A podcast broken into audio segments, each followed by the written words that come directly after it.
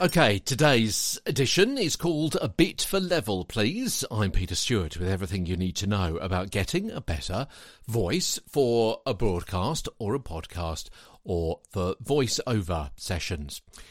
Parts of working out your correct mic position, which is what we've been talking about over the past couple of weeks, before you start recording or before you go live will involve, of course, you speaking into the mic so your voice can be heard by you wearing the headphones and by any sound engineer you might have in a control room. And so correct recording levels can be set.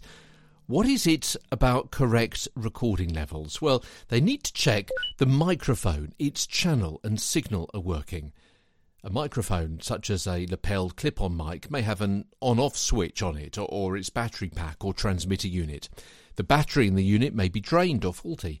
There may be signal interference from the transmitter to the receiver. A studio mic may have been unplugged for some reason, or the desk fader which controls its volume may be dirty and lead to crackling on air. Or it may have been turned around, leading a speaker to be off mic and not heard properly. All sorts of reasons there to check your microphone. And also, they need to check the level or loudness of your voice, so correct levels can be set for you.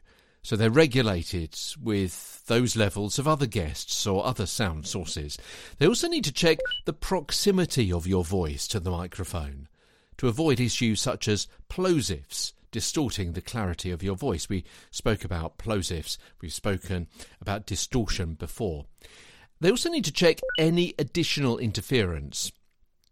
For example, if a clip on mic was too close to and picking up noise from a necklace or chain, maybe it's hidden under clothing which rustles on mic, uh, picked up the searching for signal noise from a mobile phone which had been left on.